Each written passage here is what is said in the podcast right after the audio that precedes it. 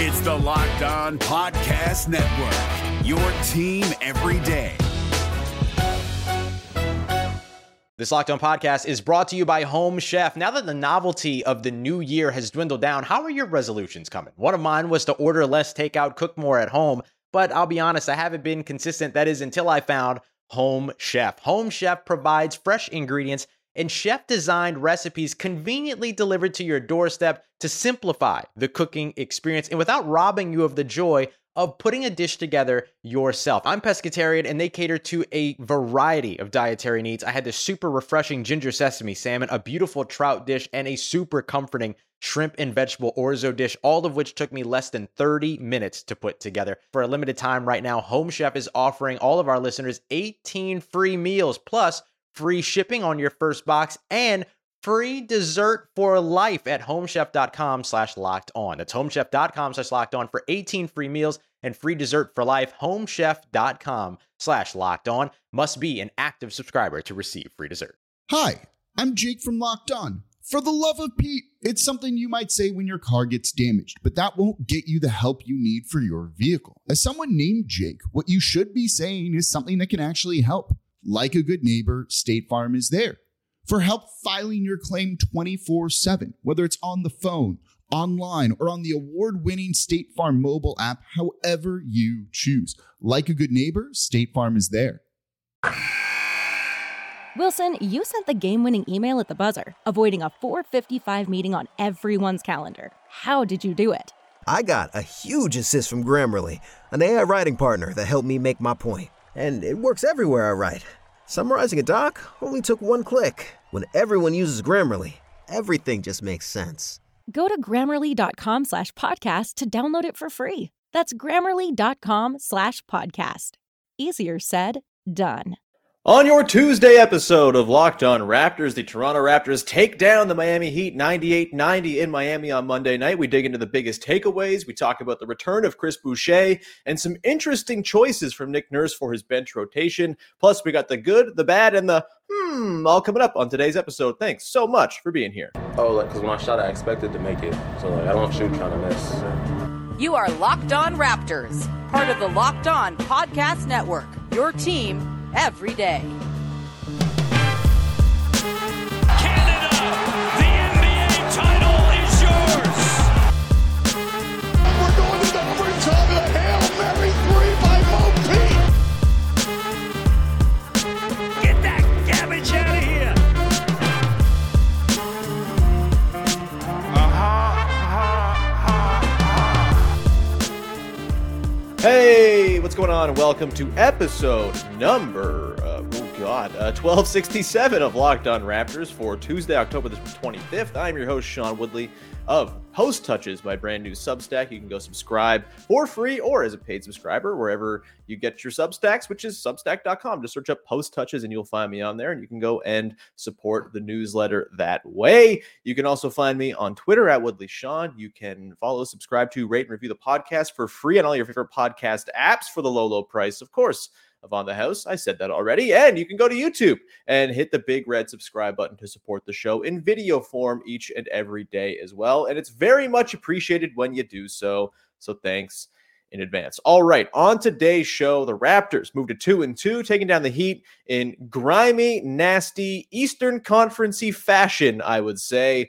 Uh, with their win on Monday night, a really fun game as far as you know the look, nothing against the Heat is fun. It's all grimy and gross and nasty, but it's fun to sort of see the Raptors formula on display, which it very much was in the fourth quarter, which I'm going to get to in my big takeaway in a sec. We'll also dig into Chris Boucher's very brief but effective return just 11 minutes five fouls but 10 points four or five shooting some really good stuff from boucher and i kind of want to track out what the bench is going to look like here going forward as you know it's maybe not seeming exactly like we thought it would coming into the year. And then, of course, the good, the bad, and the hmm, the good thing I liked the most, the thing I liked the least, and the thing that has me the most interested going forward.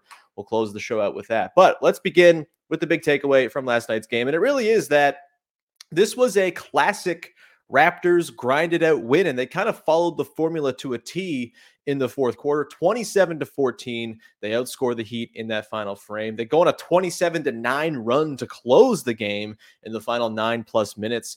And this was just everything flowing, at least on offense, from Pascal Siakam, which is kind of the way it goes with this team, right? And the way it's gone so far this year. 42 minutes for him in this one. They got to get the dude some rest. We'll get to that another time. I'm not super alarmist right now on the minutes, but he can't play 42 minutes every single night. I don't think he will, but man, he looked gassed by the end of this one. And it's because the Heat were throwing everything at him. We've seen Pascal just torch teams through the first three games, and it made a lot of sense that the Heat were very aggressive in their help. They sent two, three guys his way, and they were doing a really smart thing. I think Samson Folk pointed this out originally on Twitter, our pal from Raptors Republic and the uh, Raptors Reaction podcast. But he pointed out like the Heat were changing up the way they were sending the help at Pascal to kind of throw him off balance. And it really seemed like they were throwing it super late. As he was almost gathering for his shots, he would kind of seem like he had a moment of, of opportunity to rise up for a shot.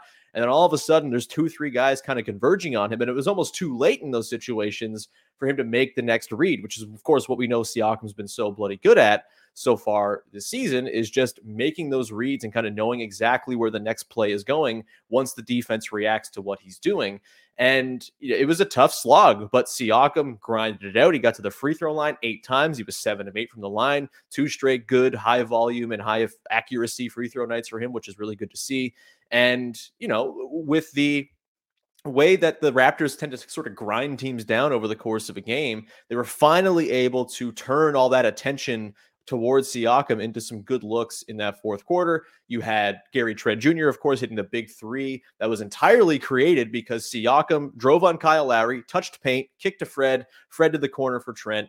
It's all because of the gravity and the effect that Siakam has on everything. You got an OG Anunoby catch and shoot three in there, a couple other beautiful setups from Siakam. The one where he comes in from the right wing or the left wing, sorry, backs down, keeps his dribble alive, fires a dart across court to Gary Trent Jr. Like just really incredible playmaking from Pascal Siakam as we've seen all season long so far. And it all flows from him.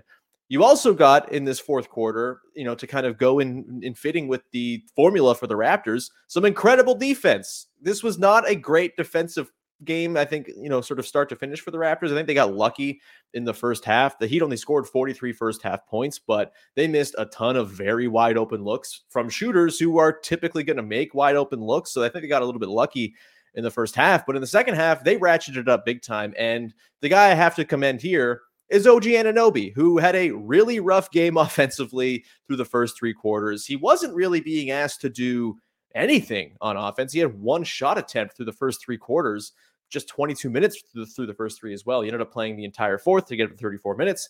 Uh, and we'll get into why he was so good in the fourth in a sec. But over the course of this game, it was bizarre. We talked on yesterday's show. No Scottie Barnes. They're going to need to have OG be an extra creator. And this is going to be a bit of a test of his burgeoning creation game, which of course has had its ups and downs so far this season. And instead of uh, OG heavy attack, we really didn't see much of him driving with the ball at all. It was very Fred VanVleet forward, who was, I think, very good in this game, but we saw the limitations when he's asked to be so prominent in the creation and in the sort of cutting into the defense as the primary guy starting the action he was finding himself in difficult spots from two point range. In this game, he was just two of 10 from inside the arc, which is not ideal. He got to the line a bunch, which saved it. He was four of six on his threes, which is great.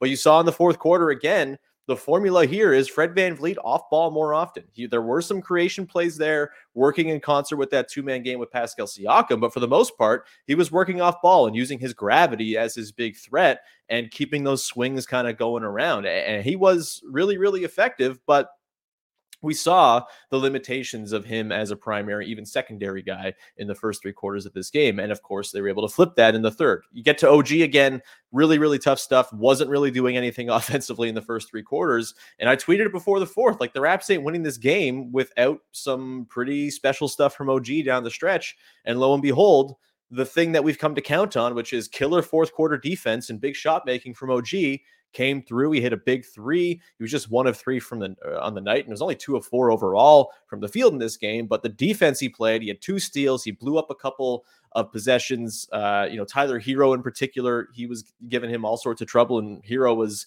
the best offensive player on the night, I think for sure for the Heat. You know, Butler had his night too, but he was just kind of feasting on Christian Koloko and Chris Boucher fouls more than anything else. Um, but yeah, I, I, thought OG really kind of rounded into form in that fourth quarter. Plus 16 in the game makes a lot of sense. He was just dynamite defensively and continues to be one of the biggest clutch time weapons for the Raptors. It makes sense that the Raptors continue to be this clutch time monster of a team so far this year. They're a plus 15 and 13 clutch minutes. It's a net rating that's just astronomical, but it's such a small sample. It doesn't make sense to really share that. Either way, their fourth quarter numbers have been fantastic as well. They got a plus 28.7 net rating in four fourth quarters so far.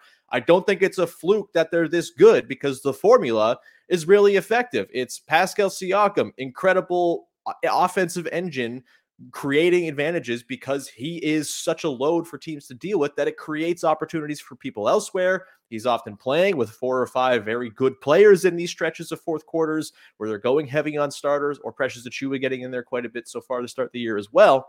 And it, it's just, it's working beautifully. You couple that with the defense that this Raptors team's capable of when they lock in. Yeah, there are stretches. There were stretches against the Heat last night where things got really off the rails. Uh, Saturday, obviously, a really rough first half defensively as well. But we kind of saw exactly why this team at its peak is so dangerous, and it's it's why you kind of dream on this team, right? Is because the formula when everything's clicking is pretty difficult to overcome for anybody. And they continue to be a really damn good fourth quarter team with that formula. And it was great to see it all on display. Big shouts to Precious Achiuwa, of course, 22 rebounds in this one.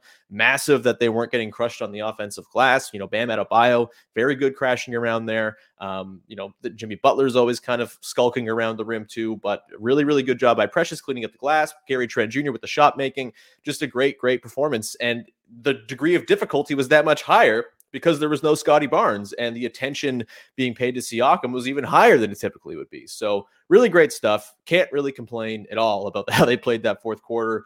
Qualms, of course, with the first three quarters and the way the offense worked, but credit to the Heat. They're a very good defensive team. You give Erik Spoelstra two straight games to game plan for a team, he's going to figure something out. Same goes for the Raptors. They did a good job defending the Heat in the second half. Uh, just a, a fun, nasty gauntlet of a game, and nice that the Raptors were able to pull it out and move to two and two on the year. In the other, in the next segment, we're gonna get into the bench conversation. Chris Boucher coming back, the, the performance from him, what I thought about that, and where the rotation should go from here. We saw no Thad Young last night, which was curious. We saw a little more Malachi Flynn, which I'm kind of into. We're gonna talk about the bench and the various, you know, machinations and the way it could come together over the course of the next couple weeks here as they wait for some health with Otto Porter Jr. and Scottie Barnes. We'll get to that in just one sec. But first, want to tell you our friends over at LinkedIn who are the best place, the, the number one spot where you should be going if you need to hire for your team fast and for free.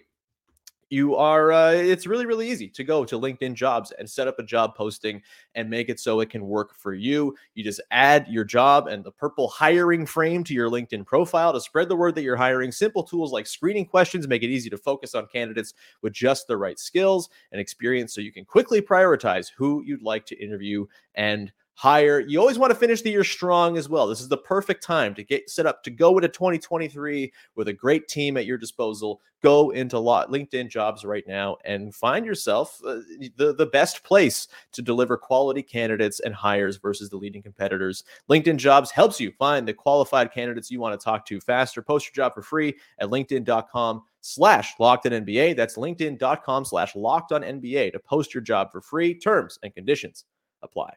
We're driven by the search for better, but when it comes to hiring, the best way to search for a candidate isn't to search at all. Don't search, match with Indeed. 93% of employers agree Indeed delivers the highest quality matches compared to other job sites, according to a recent Indeed survey. And listeners of this show will get a $75 sponsored job credit to get your jobs more visibility at Indeed.com slash podcast. Just go to Indeed.com slash podcast right now and support our show by saying you heard about Indeed on this podcast. Indeed.com slash podcast. Terms and conditions apply. Need to hire? You need Indeed.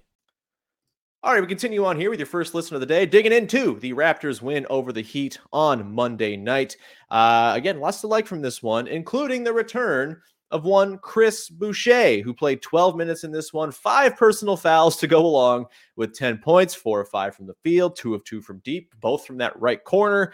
Uh, a really encouraging, if frustrating, return for Chris Boucher on account of all the fouls.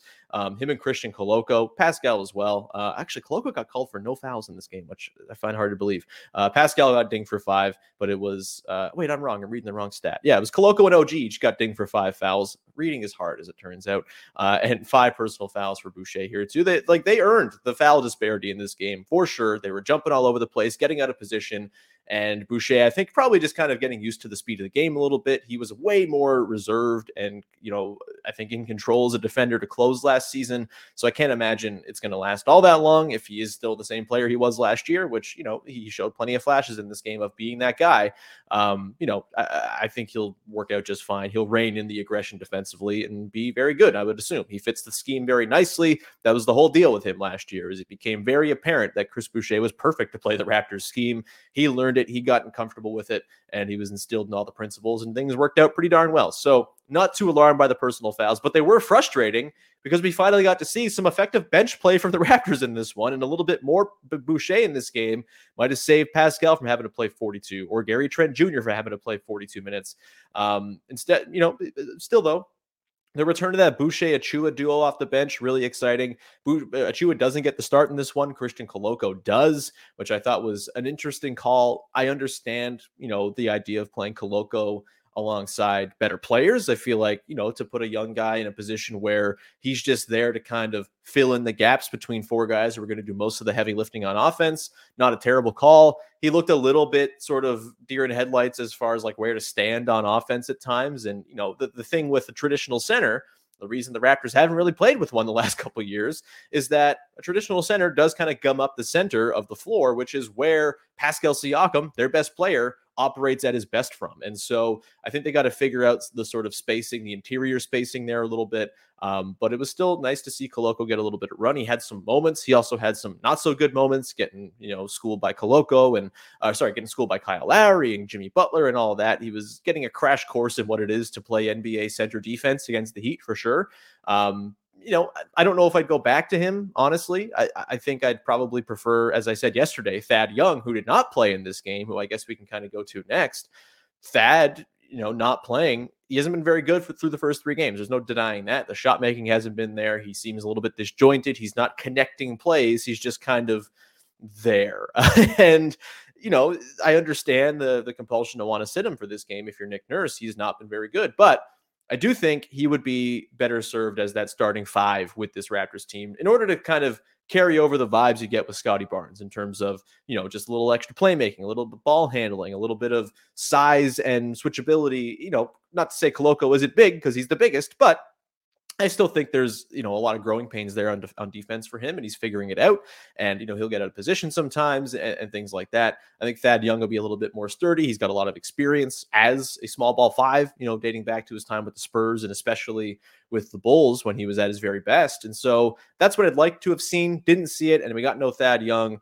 That said, I think we'll probably see Thad Young going forward here because a couple of the bench pieces I was not terribly enthused by. Most notably, uh, Dalano Banton. Again, he was my bad in yesterday's show from the weekend that was, and I just I wonder if maybe there's a little bit more seasoning that needs done with Dalano Banton down in the G League, just to give him a little bit more comfortability working in the half court of an offense. Like they should be designing the Raptors 905 scheme if Banton goes down there to just play half court offense. We know he can run it down the other team's throat. That's fine and dandy, but he clearly struggles when things bog down. He doesn't have a ton of counters. He doesn't have really a ton of first moves to get himself a great advantage other than that great first step. But it doesn't carry him all the way to the rim all the time. And he's often just kind of passing out aimlessly and not really adding to the forward progression of the possession, if that makes sense. He gets it, and you just kind of, you know, the possession starts here down to the bottom left of the axis. It goes on up, and then it hits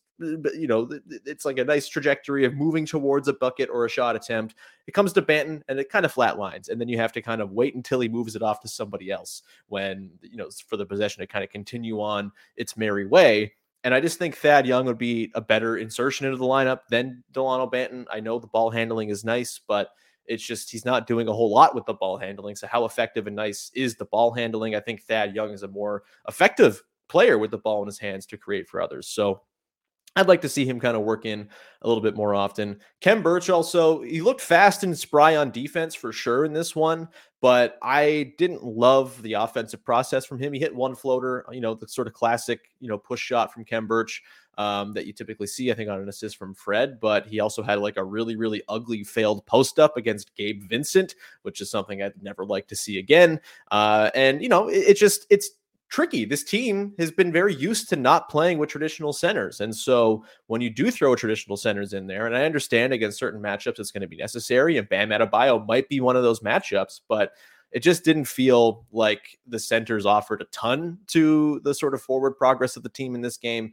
And it was when Precious Achiuwa came in where he was doing the center things like rebounding his ass off, but also able to stretch to the corners and offer some space, offer some, you know, transition cutting and things like that. That's really when the Raptors took off in this one. And I don't think it's a surprise. They're not accustomed to playing with a traditional center. And Birch and Koloko, while I think they have their utility, I, I don't know if they're kind of at the level right now to sort of match the high level we're seeing from Siakam, Fred, OG, Trent as sort of the main four guys. Obviously, Barnes as well makes it so the centers barely play at all. But it's just, uh, yeah, it wasn't my favorite orientation of the lineup last night with with Birch coming off the bench. No Thad. I thought we might honestly even see Juancho Hernangomez last night just because of the zone stuff. The Heat throw so many zones. The Raptors always have trouble breaking the zones. It's even more troublesome when you don't have Scottie Barnes, who's such a good player to operate from the middle of the zone. You know, Siakam, you know, of course, wasn't able to do that quite as often as as well because he's got the ball in his hands all the time and he's kind of initiating possessions. So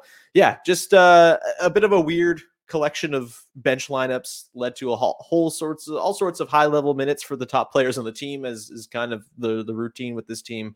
Um, and I'd like to see maybe get reoriented a little bit. The Boucher foul trouble obviously is a big thing here. He's not going to get five fouls in 12 minutes again. Hopefully he can get up to 24 25 minutes and you know kind of mix in and you know help limit the burden of the guys in the starting lineup and also complement the starting lineup. We know that the Boucher Achiuwa duo has been excellent with Pascal Siakam. We saw some moments of that in this game, not enough for my liking because of the fouls from Boucher.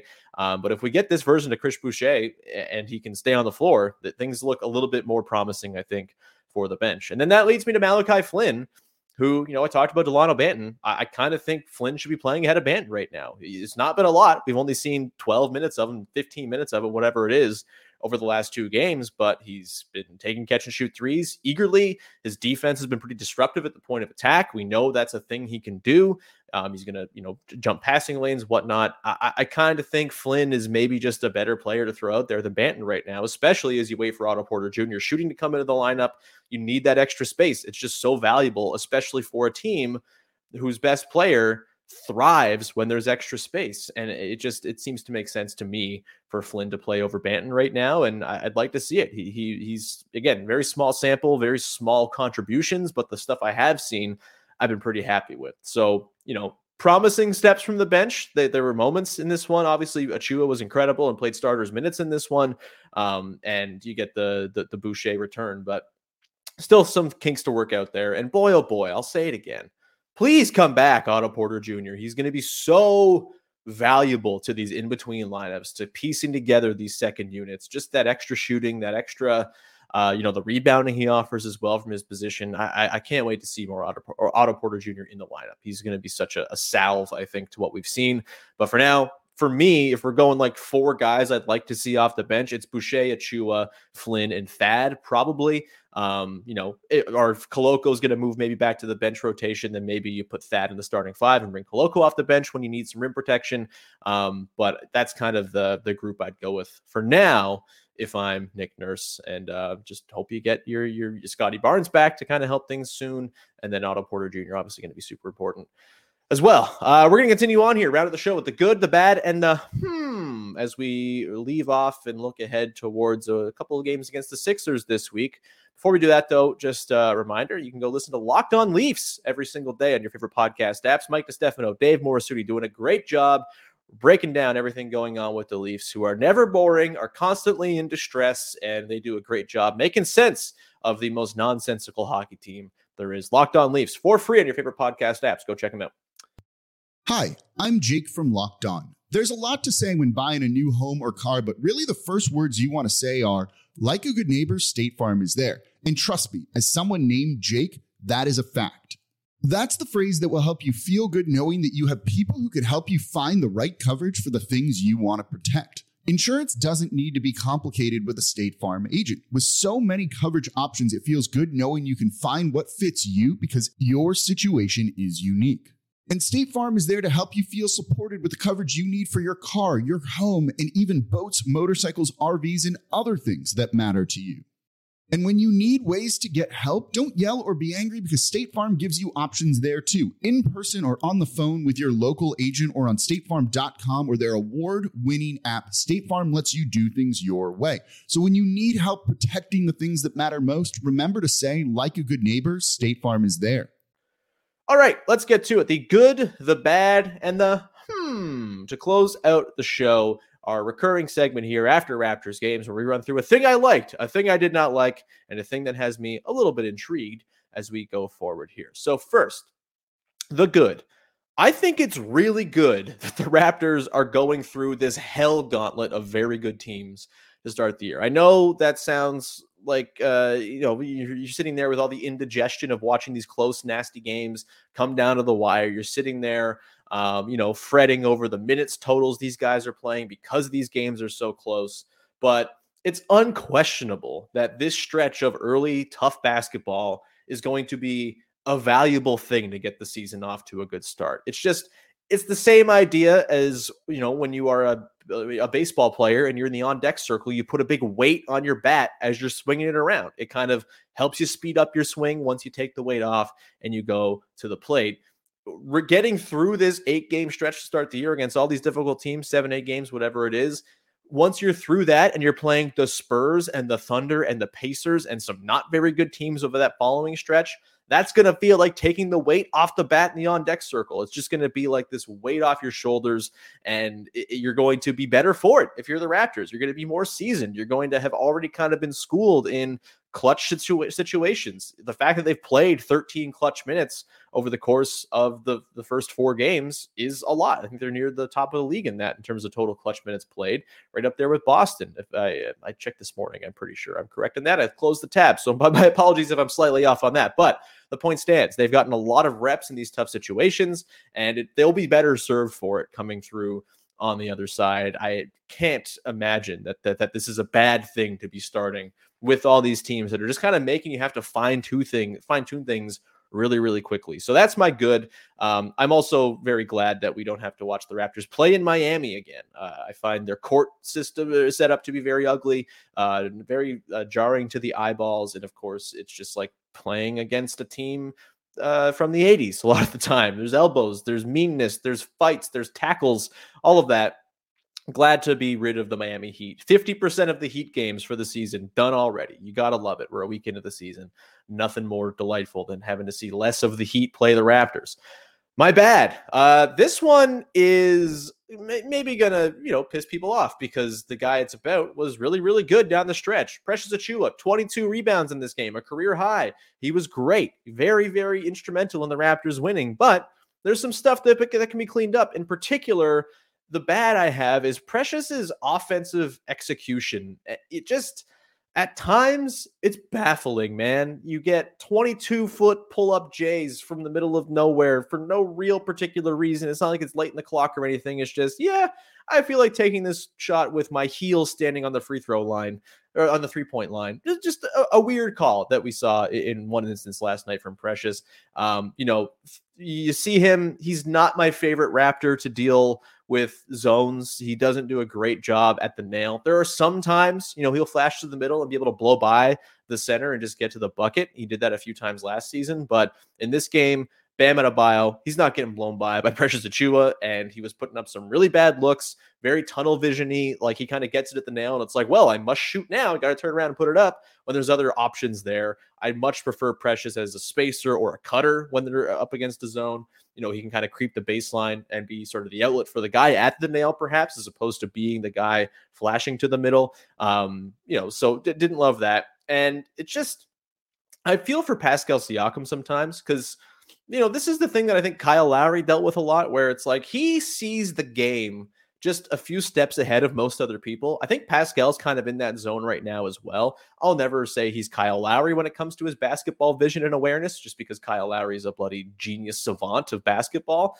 Uh, but Pascal's not far off. And the way that he, as we talked about yesterday, just kind of pulling the strings of all the players on the court at the same time and forcing defenses to sort of bow to his whims it, it's startling when you see someone who just doesn't get it on the same level as Siakam, uh, you know, possession by possession. And there were a few times in this one, there was one situation, you get the close up of Pascal um, with the camera angle they had, and it kind of tells the story. There's one possession, I think it's the third or fourth quarter. He's trying to call Precious up for a screen, and he has to call him like one, two, three, four times. They're waiting to do like a double screen action with Fred screening as well. And they're just like, okay, please come on, let's go, let's go, let's go. And it just took him forever. He's just not sharp with the sort of motion within the offense in the half court. And when you're a team that's challenged in the half court, that quick execution, that's sort of going where you need to go when it's needed to sort of keep things in, in flow that's really important. And we haven't really seen a ton of that from Precious. He's been a little bit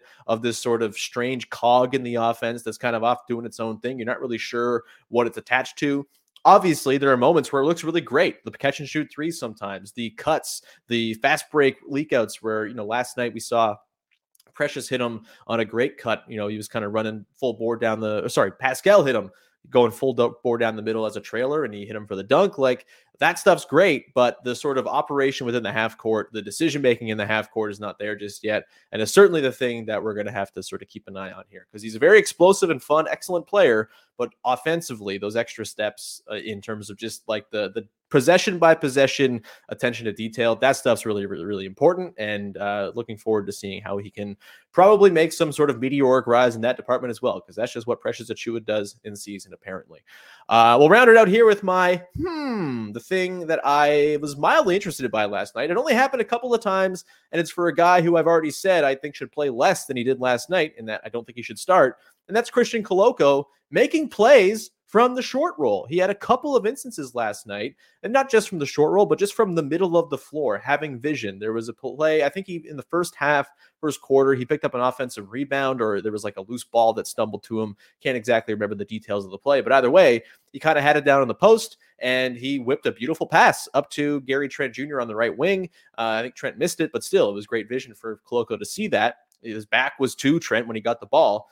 And then Fourth quarter, he gets the ball on the short roll, fights for the pass. It was kind of a like a high awkward pass. He ends up bringing it down, and then he fires it to the corner and finds Malachi Flynn for a three. And that was just like, huh, like if that vision from the middle of the floor is there for Koloko, like that only adds to the value he potentially can bring as a pick and roll partner for Fred VanVleet or Pascal Siakam or whomever is running a pick and roll because he can make the decisions in that four on three. Again, two passes. So I'm not getting too crazy, but I was intrigued because he did look like he had those reads pretty quickly and, and fired it out pretty direct on the money passes right in the shooting pocket. Like that's stuff to certainly watch and keep an eye on. This is what the hmm section is for. It's not for anything that's all that hard or conclusive, but certainly something to keep an eye on. If Koloko is able to make plays from the middle of the floor, that's going to give him an edge up, I think, on Khem Birch, for example, when it comes to minutes long term. And it does potentially increase the, the odds that he can operate out there with Pascal Siakam, with Fred VanVleet, with the best players on the team. It's exciting stuff. So, yeah, loving that. Love it. Loving the the short roll passing. The the couple instances we saw of it last night from Koloko. Hopefully, we can see a little bit more. And that is my hmm for the game. And that is your podcast for the day. Thank you so much for tuning in. As always, really appreciate all your support, your comments, your ratings, your reviews, all that good stuff. On YouTube, you can go subscribe, hit the big red subscribe button. It's much appreciated when you go ahead and do that as well. We'll be back again tomorrow. Katie Heindl is going to pop by for Whatevs Wednesday, which is our new tradition here as we finally lock down a regular day for Katie to pop on the podcast. So you have that to look forward to. And of course, we'll break down Raptors Sixers on Thursday's podcast as well. Hoping to work on a guest for Friday. Either way, lots of loaded stuff. We're into the regular season swing now, baby. It's awesome. So thank you very much for tuning in. We'll talk to you again on Wednesday. Now, make, go make your second listen of the day. Locked on NBA game to game. All the local experts from across the NBA channel putting in their 60 second thoughts on all the games that they watched over the night. And it's a lovely recap show for you. So go and check out Locked on NBA game to game. It's on the Locked on NBA podcast feed and on YouTube. With that, we'll round it out. We'll talk to you Wednesday with another episode of Locked On Raptors. Bye bye.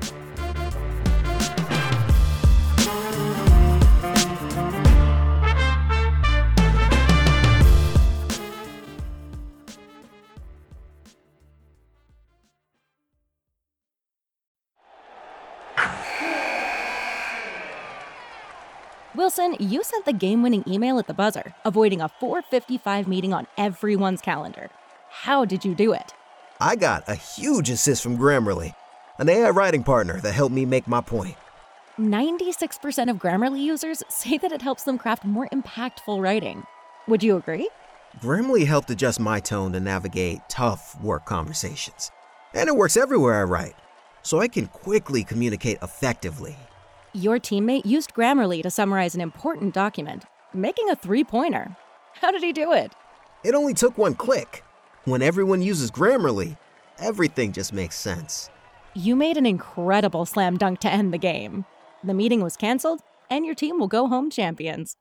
Go to grammarly.com slash podcast to download it for free. That's grammarly.com slash podcast.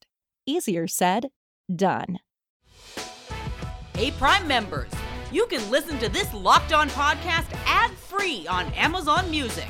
Download the Amazon Music app today.